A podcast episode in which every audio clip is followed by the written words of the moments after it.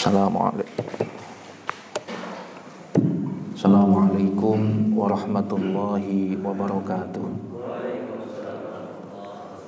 Alhamdulillah.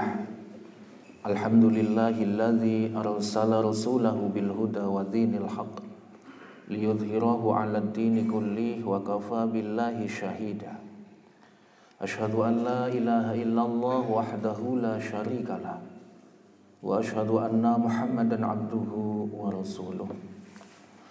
اللهم صل وسلم وبارك على عبدك ورسولك نبينا محمد وعلى آله وأصحابه أجمعين أما بعد.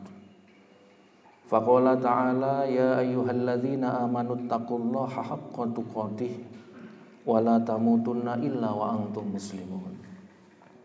Qala Nabi sallallahu alaihi wasallam at-tahaddatsu bi ni'matillahi syukrun wa tarkuha kufrun. Wa man lam yaskuril qalil lam yaskuril katsir wa man lam yaskurin nas lam yaskurillah. Allahumma inni asta'udi'uka ma'allamtanihi fardudu ilayya 'inda kulli hajati wa la tungsinihi ya rabbal alamin. Bapak Ibu jamaah sholat subuh Masjid Utsman bin Affan yang saya muliakan. Mengawali pertemuan pagi yang mulia ini kita bersyukur kepada Allah Bahwa pada pagi ini kita masih diberikan kekuatan, kesempatan, kesehatan. Sehingga pada pagi ini pula kita masih menjadi hamba-hamba Allah yang terpilih untuk melaksanakan sholat subuh berjamaah dilanjutkan dengan zikir pagi dilanjutkan dengan kajian singkat pagi insya Allah dalam suasana bahagia di tempat yang baik dengan niat yang baik tujuan yang baik. Semoga Allah senantiasa memberikan kepada kita kehidupan penghidupan dunia akhirat yang terbaik. Amin ya rabbal alamin.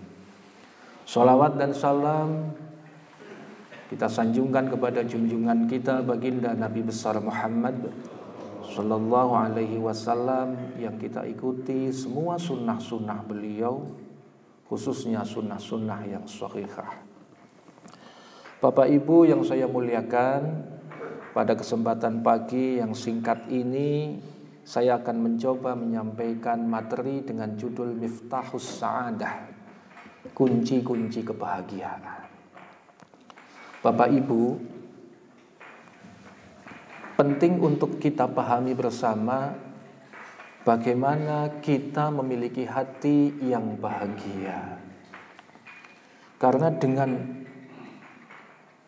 era globalisasi Serba IT Orang seolah-olah sudah mengabaikan kebahagiaan hati, tetapi yang diburu adalah kesenangan duniawi.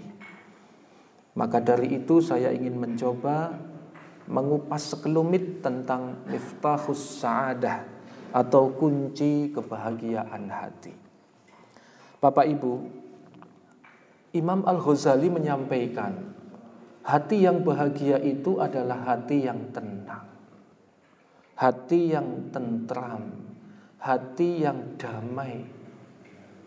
Dengan ketenangan, kedamaian, ketentraman itu, maka seseorang bisa ma'rifatullah, bisa mengenal Allah. Ini menurut Imam Al-Ghazali. Yang kedua, dalam Al-Quran kata bahagia itu diulang sampai 44 kali. Ada kata aflaha dengan derivasinya yuflihu, muflihun, muflihin, dan lain sebagainya. Ini sampai 44 kali. Contoh ayat yang kita sering dengar qad aflahal mu'minun dan seterusnya. Oleh karena itu, Bahagia itu menjadi sebuah kebutuhan manusia, menjadi sebuah kebutuhan orang beriman karena bahagia itu disebut sampai 44 kali di dalam Al-Qur'an. Bapak Ibu rahimakumullah, yang ketiga, Rohib Al-Isfahani di dalam kitab Mufradat fi Gharibil Quran menyampaikan ada empat istilah yang berhubungan dengan kebahagiaan. Yang pertama kata sa'id atau sa'adah. Yang kedua falah. Yang ketiga najat. Yang keempat najah. Jadi bahagia itu hubungannya ada empat. Yang pertama sa'id, falah, najat, najah. Dari empat kata tersebut, kata Rahib al-Isfahani, itu ada satu kata yang paling dekat dengan kebahagiaan, yaitu sa'id. Lawan kata sa'id adalah syakiyun atau syakowah. Nah ini nanti kita kupas satu persatu. Bapak Ibu dalam Quran surat Hud ayat 105 Allah berfirman Yauma ya'ti la takallamu nafsun illa biiznihi faminhum syaqiyyu wa sa'id Dikala datang hari itu yaitu hari kiamat nanti tidak ada seorang pun yang berbicara melainkan dengan izin Allah maka di antara mereka ada yang syakiyun, ada yang celaka, dan ada pula yang sa'idun, yang bahagia. Bapak Ibu, ini sa'id atau sa'idun atau sa'adah lawan katanya adalah syakiyun. Lawan katanya adalah syakwa. Bapak Ibu yang saya hormati, dari konteks ini, dari konteks bahagia ini, Ulama itu merumuskan yang pertama Sa'id atau sa'adah itu apa? Sa'id itu anugerah dari Allah setelah seseorang mengarungi kesulitan, mengalami ikhtiar yang panjang. Itu sa'id, itu bahagia. Seseorang memperoleh kebahagiaan karena melakukan kesulitan-kesulitan, menghadapi kesulitan-kesulitan dalam melakukan perjuangan di jalan Allah. Ini sa'id. Contoh gampang, Pak. Ada seseorang kepengin hafal Quran. Itu ndak ujuk-ujuk langsung hafal Quran. Tetapi dia ngaji, dia mungkin pesantren, dia mondok sampai 4-5 tahun. Kemudian setelah itu hafal Quran dia menjadi hafidh hafidhah Quran. Selama empat tahun ini pagi, siang, sore, malam mengalami kesulitan dalam menghafal Quran. Bahkan pusing, bahkan mumet dan lain sebagainya. Setelah selesai selama bertahun-tahun dia akhirnya diberikan fadl, diberikan anugerah oleh Allah memiliki hafalan Al-Quran. Dia bahagia. Dalam konteks ini, dia berarti sa'id. Dia berarti memiliki sa'adah, memperoleh kebahagiaan. Karena ikhtiarnya itu tidak sekali dua kali, tidak setahun dua tahun, tidak sehari dua hari. Ini sa'id. Yang kedua, setelah kata sa'id ada kata falah. Tadi saya sebutkan di awal qad aflahal mu'minun. Falah itu asal katanya aflaha yuflihu. Falah itu bahagia karena berhasil menemukan sesuatu yang ia cari. Berhasil menemukan sesuatu yang ia cari. Rohib al-Isfahani menyebutkan falah itu dibagi dua. Ada falah duniawi, ada falah ukhrawi. Falah duniawi itu berarti bahagia karena ia sehat. Bahagia karena panjang umur, bahagia karena memiliki harta, bahagia karena ia terhormat dalam kehidupannya. Ini duniawi. Sementara falah ukhrawi itu di akhirat hidupnya abadi, tanpa batas. Kekayaannya tanpa ada yang dibutuhkan lagi, karena sudah cukup. Dia tidak butuh penghormatan dari kehinaan. Ini falah ukhrawi. Maka dari itu kata falah itu juga berarti keberuntungan, tetapi yang paling dekat dengan konteks kebahagiaan adalah kata sa'id. Oleh karena itu saya sering melihat di selebaran atau di ucapan-ucapan hari raya itu Aid Sa'id begitu kan. Jadi bahagia dengan Idul Fitri dan lain sebagainya. Itu. Termasuk tetangga saya namanya Sa'id. Sing wadon Sa'idah, sing lanang Sa'idun. Gitu. Ini ya konteksnya adalah kepengin menjadi orang yang bahagia. Yang ketiga kata najat. Nah, najat itu bahagia karena terbebas dari ancaman atau kondisi yang menakutkan. Ini di mufradat fi ghoribil Quran begitu. Contoh ada tsunami. Kersani Gusti Allah, takdirnya Gusti Allah, dia itu tidak mati, selamat sendirian. Dia senang, dia bahagia, hatinya bersyukur kepada Allah, ini namanya najat. Ada gunung meletus, duar. Kemudian dia selamat sendirian, najat. Seneng, alhamdulillah, selamat. Kalau dimarahin istri bukan najat pak. Nah, ini terbebas dari ancaman, dari bencana. Ini namanya najat. Yang ketiga, yang keempat, najah. Kata najah ini bahagia karena cita-cita dan impiannya terkabul. Najah. Cita-cita kepengen jadi dokter terkabul. Cita-cita pengen jadi pegawai terkabul. Cita-cita kepengen jadi polisi terkabul. Bahkan cita-cita tidak kepengen jadi apa-apa terkabul. Ini naja. Ada pak. Orang yang ditanya cita-citanya apa, tidak kepengen jadi apa-apa. Itu ada. Ini saya hadapi ada. Nah ini berarti naja. Bapak Ibu yang saya muliakan kembali ke Said atau Sa'adah tadi kita coba kupas ya. dari empat kata tadi ada Sa'id, ada Falah, ada Najat, ada Najah. Maka dapat disimpulkan bahwa bahagia yang pertama itu hubungannya dengan hati. Bukan dengan otak atau dengan logika. Nah, jika masih berhubungan dengan otak, maka itu disebut kesenangan. Nun sewu, jenengan transaksi mobil, dilalah nyaloni bati dapat fee banyak. Ini bukan bahagia, Pak, tetapi kesenangan. Senang. Alhamdulillah senang dapat fee banyak. Jadi maklar rumah dilalah batine akeh. Ini senang, Pak bukan bahagia dalam konteks Said tadi itu. Jika masih berhubungan dengan otak, dengan logika, dengan transaksional, maka ini disebut kesenangan. Dan ingat Bapak Ibu, sesuatu yang menyenangkan itu belum tentu membahagiakan. Ini kata kunci ini.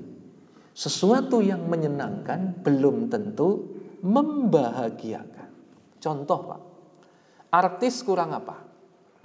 Duitnya banyak, rumahnya mewah, mobilnya mahal, pasangannya gonta-ganti, nafsu seks, nafsu makan tercukupi, keliling dunia bisa setiap hari. Dia seneng, tetapi belum tentu bahagia. Nah, belum tentu bahagia, karena senang dengan bahagia itu beda. Ini beda dengan orang miskin. Orang miskin rajin ngibadah, dilallah kersane Gusti Allah qadarullah salat tahajud. Setelah sholat tahajud ngeliyep tidur sebentar mimpi naik haji. Tidak terduga ketemu orang kaya disengi mangkat haji. Masya Allah. Orang tadi itu tidak punya harta. Tidak makan enak, tidak memiliki mobil mewah, tidak memiliki rumah bagus. Tetapi dia said, dia bahagia. karena mendapatkan panggilan Allah untuk ma'rifatullah, untuk mengenal Allah. Dia ditunjukkan dengan rizki, naik haji dengan gratis. Masya Allah. Ini bahagia dengan kesenangan itu beda.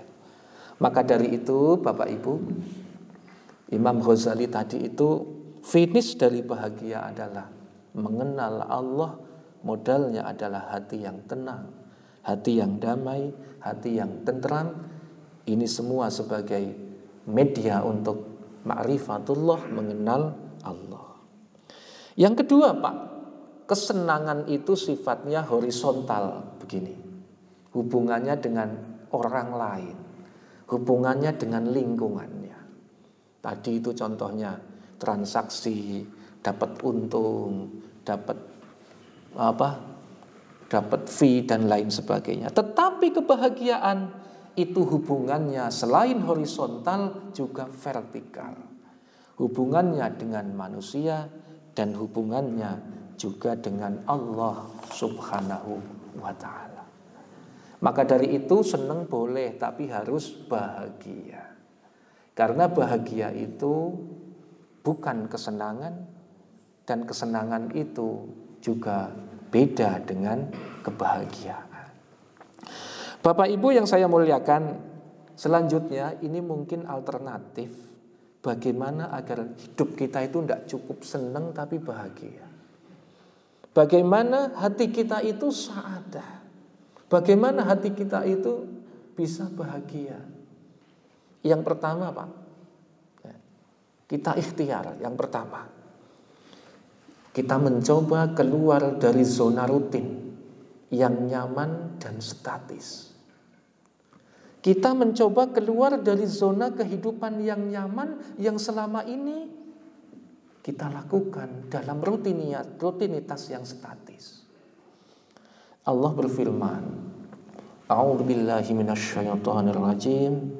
Ya ayyuhalladzina amanu taqullah wal tanzur nafsum ma qaddamat li ghadim wattaqullah innallaha khabirum bima ta'malun Hai orang-orang yang beriman bertakwalah kalian semua kepada Allah dan hendaklah setiap diri memperhatikan apa yang telah diperbuatnya untuk hari esok.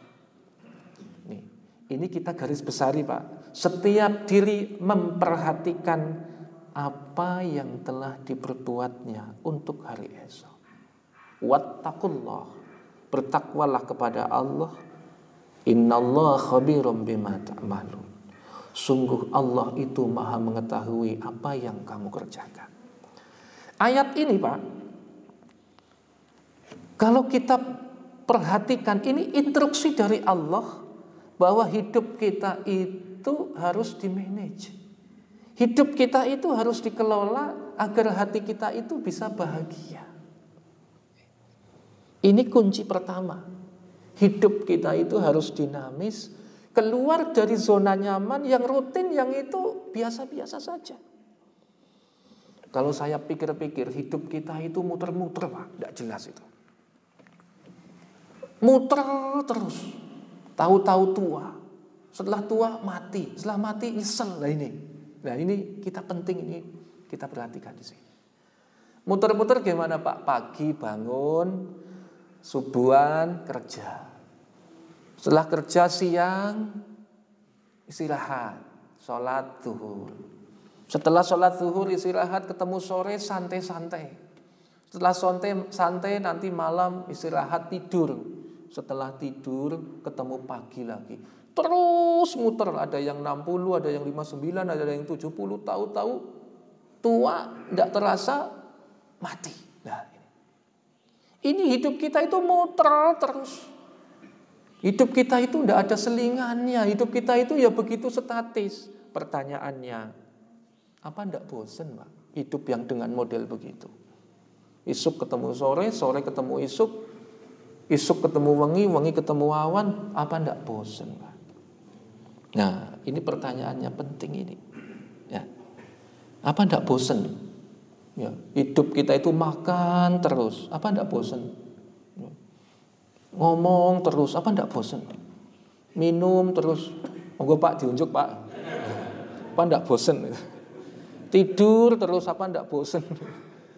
Nyekeli HP, utak utak utak utak apa ndak bosen itu loh. Ini bukan kritikan Pak, tapi nyata.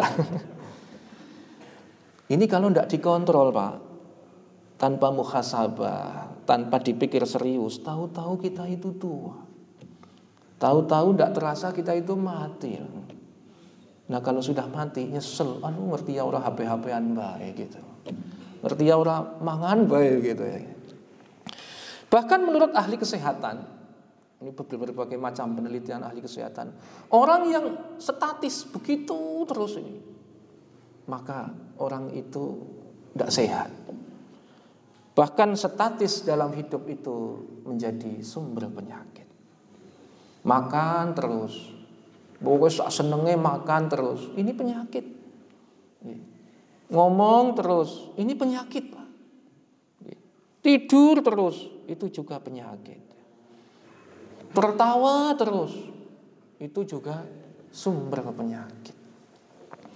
Oleh karena itu pola ini kita rubah dan pola-pola ini, mohon maaf, tidak membahagiakan hati, tapi menyenangkan lahirnya.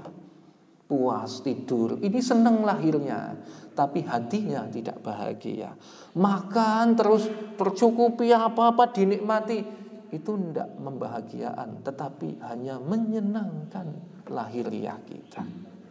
Oleh karena itu kita coba dari pola statis, pola rutinitas di zona nyaman ini kita coba rubah sedikit demi sedikit. Jangkar hidup kita kita putar sedikit. Tidur terus kita imbangi dengan zikir dan sholat malam ini. Jadi tidak bosan itu. Turu terus kan ya kesel pak. Dari bayi sampai saat tua segini terus terus turu terus. Bayi saja bosan tidur melek nangis gitu kan. Makan terus. Lah makanan itu ya begitulah. Kalau udah masuk lidah enak, ada yang manis, ada yang gurih, ada yang asin, ada yang nyelekamin, tapi masuk tenggorokan ya sama lah. Makan itu apa ya tidak bosen makan terus. Kita imbangi dengan tambahan puasa sunnah. Kerja terus, besok tekan sore kerja terus.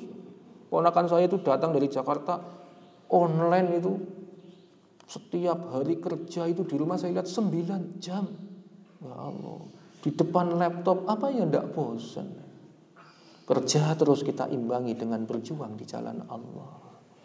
Ngobrol terus kita imbangi dengan zikir, kita imbangi dengan merenung hidup kita seperti apa, kemarin seperti apa, ke depan bagaimana. Gini. HP-HPan terus utak utak utak utak utak utak ya kita imbangi dengan ngaji. Jajan terus kita imbangi dengan sodako kan begitu. Kalau sudah begini Pak, kita coba begini insya Allah kita memiliki hati yang bahagia. Hidup kita lebih bermakna. Karena ada perimbangan antara rutinitas dengan perubahan-perubahan. Bapak Ibu yang saya hormati, yang saya muliakan, bahagia itu di hati dan bahagia itu adalah nikmatnya hati.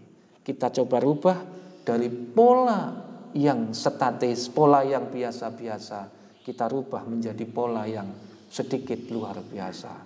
Insya Allah kita bisa bahagia. Bapak Ibu yang kedua, kunci bahagianya hati yang kedua itu paham terhadap kondisi diri secara total. Banyak orang tidak bahagia hatinya karena tidak paham terhadap dirinya sendiri. Maaf, mendefinisikan dirinya sendiri saja tidak paham, apalagi mendefinisikan orang lain.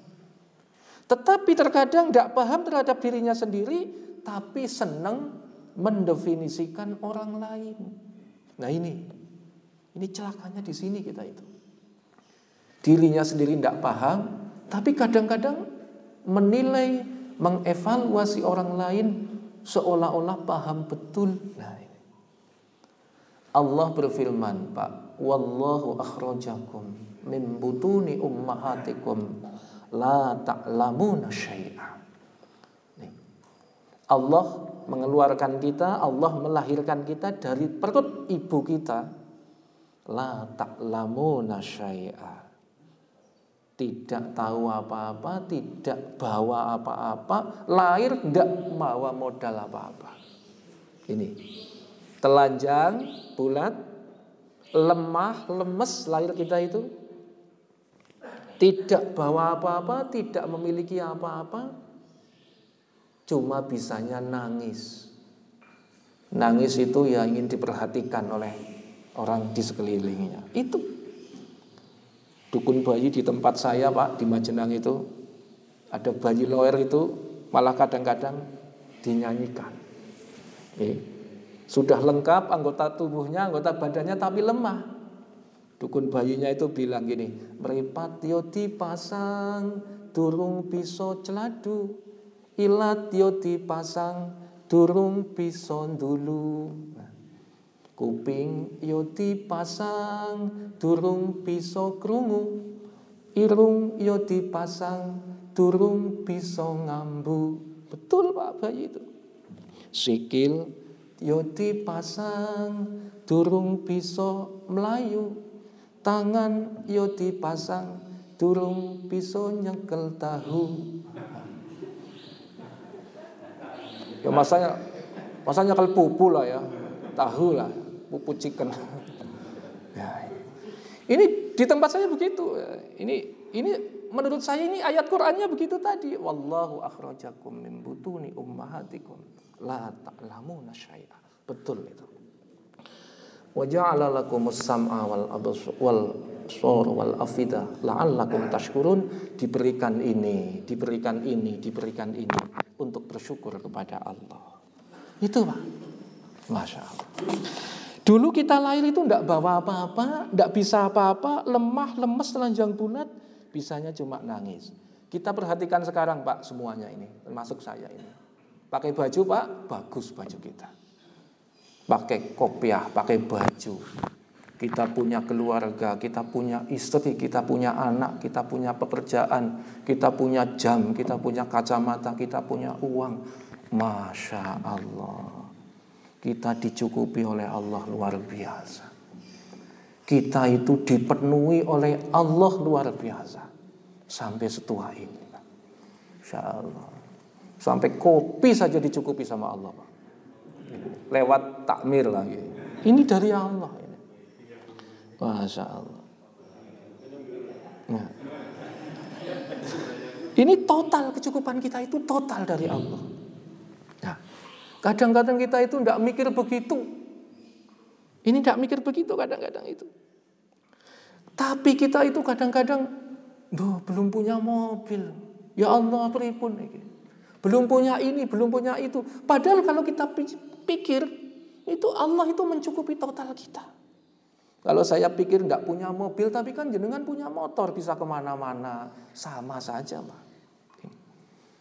Tidak punya mobil, tapi keluar kota bisa nyewa mobil, itu ya dicukupi, cukup itu pak. Tidak punya sawah, tapi kan bisa makan, bisa beli beras, bisa cukup makan.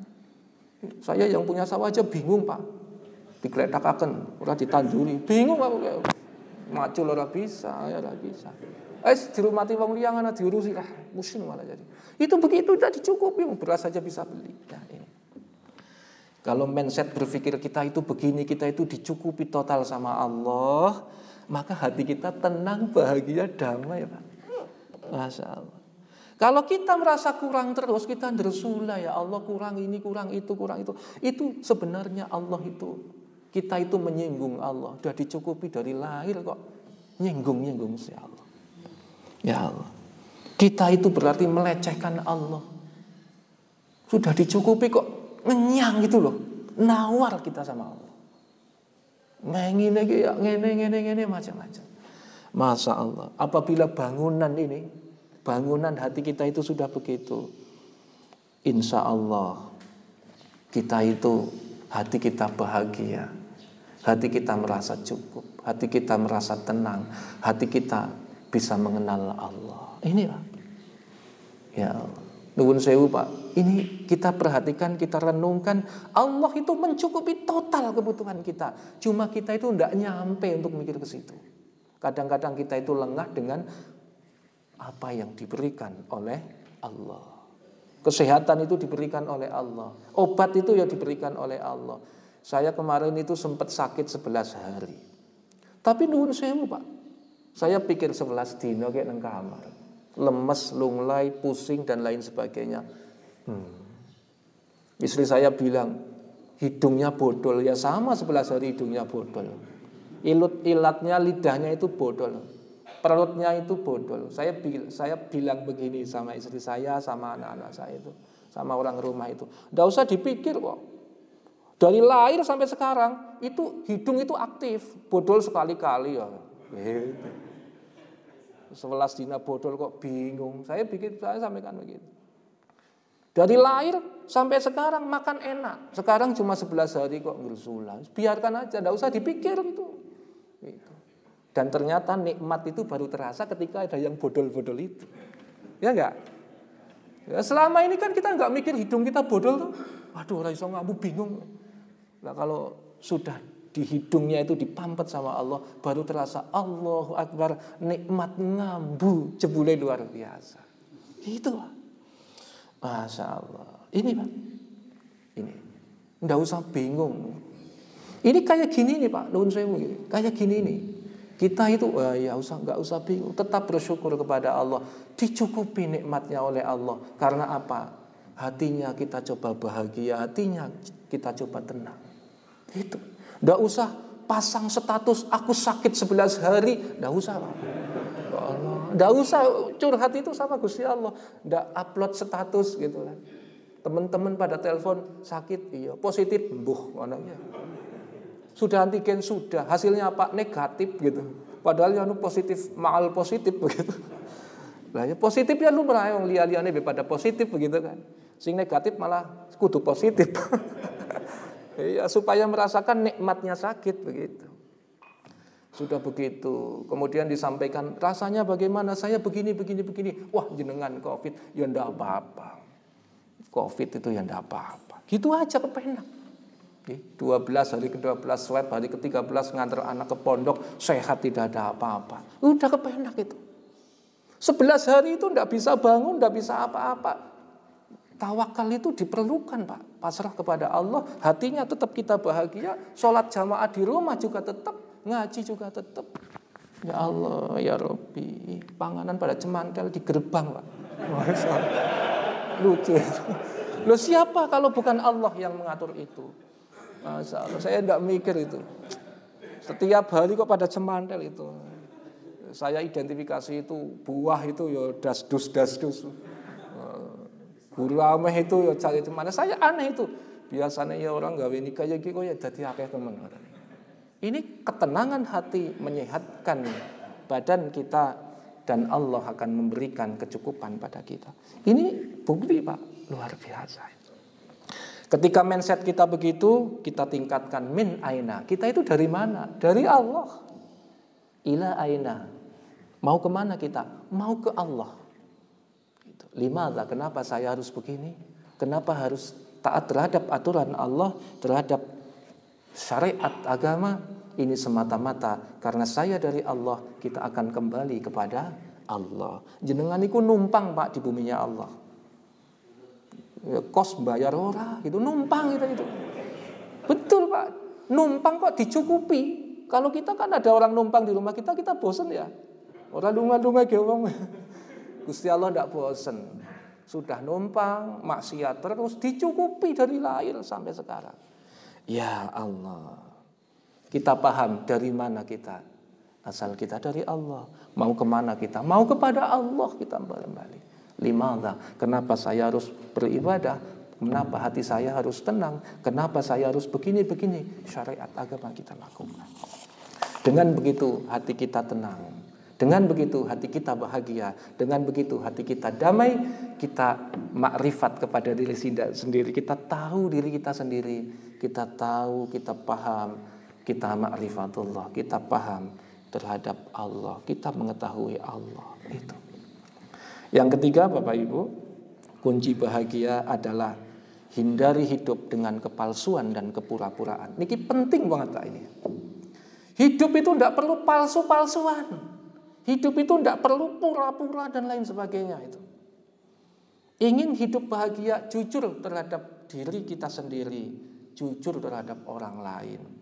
Tidak perlu pasang polesan di mana-mana, tidak perlu. Insya Allah itu bahagia. Nuhun sewu Contoh nyata begini, Pak. Suami istri itu kadang-kadang senang menampilkan kemesraan berlebih-lebihan. Video sotang soting, foto ceprat-cepret. Akhirnya setelah foto, setelah video update status. Orang melihatnya, ya Allah, sakinah bingit begitu. Padahal Bapak Ibu Nuhun sewu kemesraan itu adalah di sini, bukan di update status. Kemesraan itu di hati. Ini pahamkan Pak istri jenengan itu. ya Allah, dulu ketika pengantin baru itu istri saya kepengen begitu, saya tidak pernah mau itu. Malu saya sama hati saya itu. Gitu. Ini loh ya, ini contoh nih ini ya. Itu mesra tuh begitu. Ya Allah. Suami istri Kadang-kadang romantis berlebih-lebihan itu didokumentasikan, diupload di Facebook, di media sosial. Nurus nuwun saya Pak. Mohon maaf sekali, saya punya kawan begitu itu, saya identifikasi itu. Umurnya tidak lama Pak. Betul Pak ini. Ya Allah ya Rabbi, itu sebulan disambi selingkuh. Ini begitu Pak. Ini konkret Pak, real ini. Nah, saya pikir-pikir justru yang romantis, justru yang mesra itu orang desa.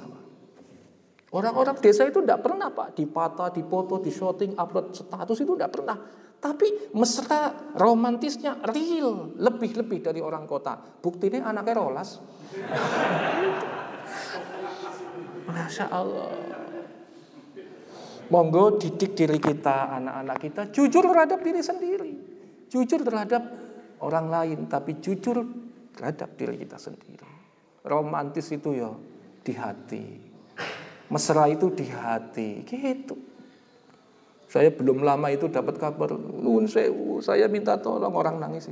Kenapa sih istri saya, suami saya begini, begini, begini. Oh kan, dalam status saya kayak gue, kalau lebay begitulah. Anak-anak kita Pak Nuwun Sewu, anak-anak kita, kita didik itu. Anak kita tidak bisa nggarap ujian. Tidak apa-apa menurut saya itu. Ketika tidak bisa nggarap ujian semester atau ujian akhir, ini menjadi motivasi untuk belajar. Jangan biarkan anak-anak kita itu tidak jujur nyontek. Kuliah nyontek. Dapat nilai A karena nyontek. Setelah nyontek selesai, urusan selesai, IPK-nya nilainya 100 A sempurna unggul. Tetapi ketika ditanya oleh orang, ketika dipertanggungjawabkan di masyarakat, dia tidak bisa apa-apa, plonga, plongo. Ini penderitaan, ini tidak bahagia. Masya Allah, anakku sarjana kedokteran. Tapi IP-nya itu tinggi, sempurna. Tapi nambani obat, nyuntik langsung mati pasiennya. Ini gak membahagiakan ini. Masya Allah, masuk kerja ke sana kemari ujian tidak lulus. Karena apa? Modalnya adalah nyontek. Di samping tidak berkah ilmunya itu. Bapak Ibu yang saya muliakan, mohon maaf Bapak Ibu, iman tidak kuat di era IT, teknologi informasi, globalisasi ini. Segala rupa ingin dipamer-pamerkan Pak. Ini palsu Pak. Ini adalah kepura-puraan dalam hidup. Maaf Pak, saya itu orang yang mandan anti selfie. Nek ora dipaksa-paksa ya mandan izin versi itu. Ya, saya lihat itu orang sekarang itu Pak, nuwun sewu di depan rumah makan yang mewah, yang mahal, foto cepret, upload status, padahal enggak makan, Pak. iya itu. Itu apa kalau enggak palsu itu? Kalau enggak pura-pura apa namanya? Ya Allah. Oh, ya Rabbi. Ini ilmu kehidupan ini. Di lobi hotel bintang 5 itu cuma foto, padahal tidak nginep pak. Tidak punya duit. Allah, Allah. yang lebih parah Pak, ya Allah, sedekah nasi sekotak nggak bisa sepanduk. Ya. Ini biasanya ibu-ibu, tapi sing perintah bapak Ya Allah, ya Rabbi, astagfirullahaladzim. Maaf, ini tidak bahagia. Bahagia itu di sini, bahagia itu adalah bentukan-bentukan dari hati kita. Semata-mata ingin melihat diri kita siapa, melihat dan memahami, mengetahui Allah Subhanahu wa taala. Kapan Pak hati kita mau bahagia? Kalau modelnya itu seperti tadi itu Pak. Masih bergelimang kepalsuan dan kepura-puraan dalam hidup. Iya. Habis ya Pak. Jika kita masih suka pura-pura dan palsu Pak, ini berarti kita belum yakin dengan Allah. Masya Allah. Kita belum yakin dengan Allah. Nih. Kalau kita belum yakin dengan Allah, berarti kita belum paham Allah, kita belum makrifat kepada Allah. Dan ini menurut Imam Al-Ghazali, ketika kita belum makrifatullah, berarti kita tidak akan memiliki hati yang bahagia. Bapak Ibu yang saya muliakan, terakhir Pak, kunci bahagianya hati yang keempat itu senang membahagiakan orang lain, insya Allah hati kita bahagia. Irhamu mangfil ardh yarhamkum mang fis sama. Sayangilah, bahagiakanlah orang-orang yang ada di bumi. Maka semua yang ada di langit akan menyayangimu, akan membahagiakanmu. Ini, ini hadis riwayat Abu Dawud dan Tirmidzi. Coba kita bahagiakan orang lain, bahagiakan keluarga kita, bahagiakan semuanya. Suatu ketika Imam Al-Ghazali sedang menulis, Pak di dalam tinta dengan pen yang dicelup. Tiba-tiba di dalam kesibukannya beliau menulis ada seorang lalat yang terbang, kemudian hinggap di tintanya itu. Apakah Imam Al-Ghazali langsung mematikan lalat tadi? Tidak. Imam Al-Ghazali berhenti menulis, berhenti berpikir, berhenti berkonsentrasi, kemudian memberikan kesempatan kepada sang lalat untuk meminum air tinta yang dihinggapinya itu. Setelah itu selesai, setelah itu selesai, kemudian lalat itu diangkat dan diselamatkan oleh Imam Al-Ghazali. Masya Allah. Perkara lalat, perkara lalat ini diperhatikan oleh Hujatul Islam Imam Al-Ghazali. Tidak seperti kita lagi. Ada tetangga ya bandem lah. Ini begitu. Maka membahagiakan orang lain, menyenangkan hati orang lain itu tidak harus dengan materi. Tetapi dengan sikap, dengan tutur kata, dengan raut wajah, dengan etika dan lain sebagainya. Dan ini sangat dimungkinkan menjadi amal yang paling ikhlas untuk kita. Nuhun sewu Pak. Kalau kita nyumbang rom juta kan abot. Apalagi urusannya dengan perempuan. Pak, pak nyumbang rong juta. Kakean Pak. Liane B100. Begitu. Ini perempuan itu biasanya begitu. Tetapi ketika kita bersikap membahagiakan orang lain, bahkan mendoakan orang lain, ini bisa jadi menjadi amal yang paling ikhlas dalam diri kita. Bahkan mungkin doa itu bisa terkabulkan karena saking ikhlasnya, wong orang bayar. Gitu. Tidak pakai materi. Maka dari itu bahagiakan orang lain tidak harus dengan materi tetapi dengan sikap, dengan doa, dengan lisan kita, dengan support kita, dengan motivasi kita. Insya Allah ini bisa menjadi amal yang paling ikhlas dan kita tidak merasakan, oh ternyata itu amal yang ikhlas yang pernah kita lakukan.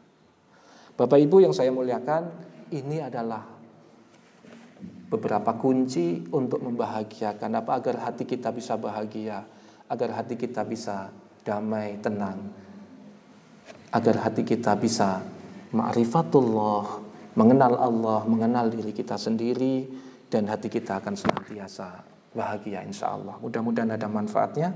Kurang lebih mohon maaf. Wa'afu minkum. Assalamualaikum warahmatullahi wabarakatuh.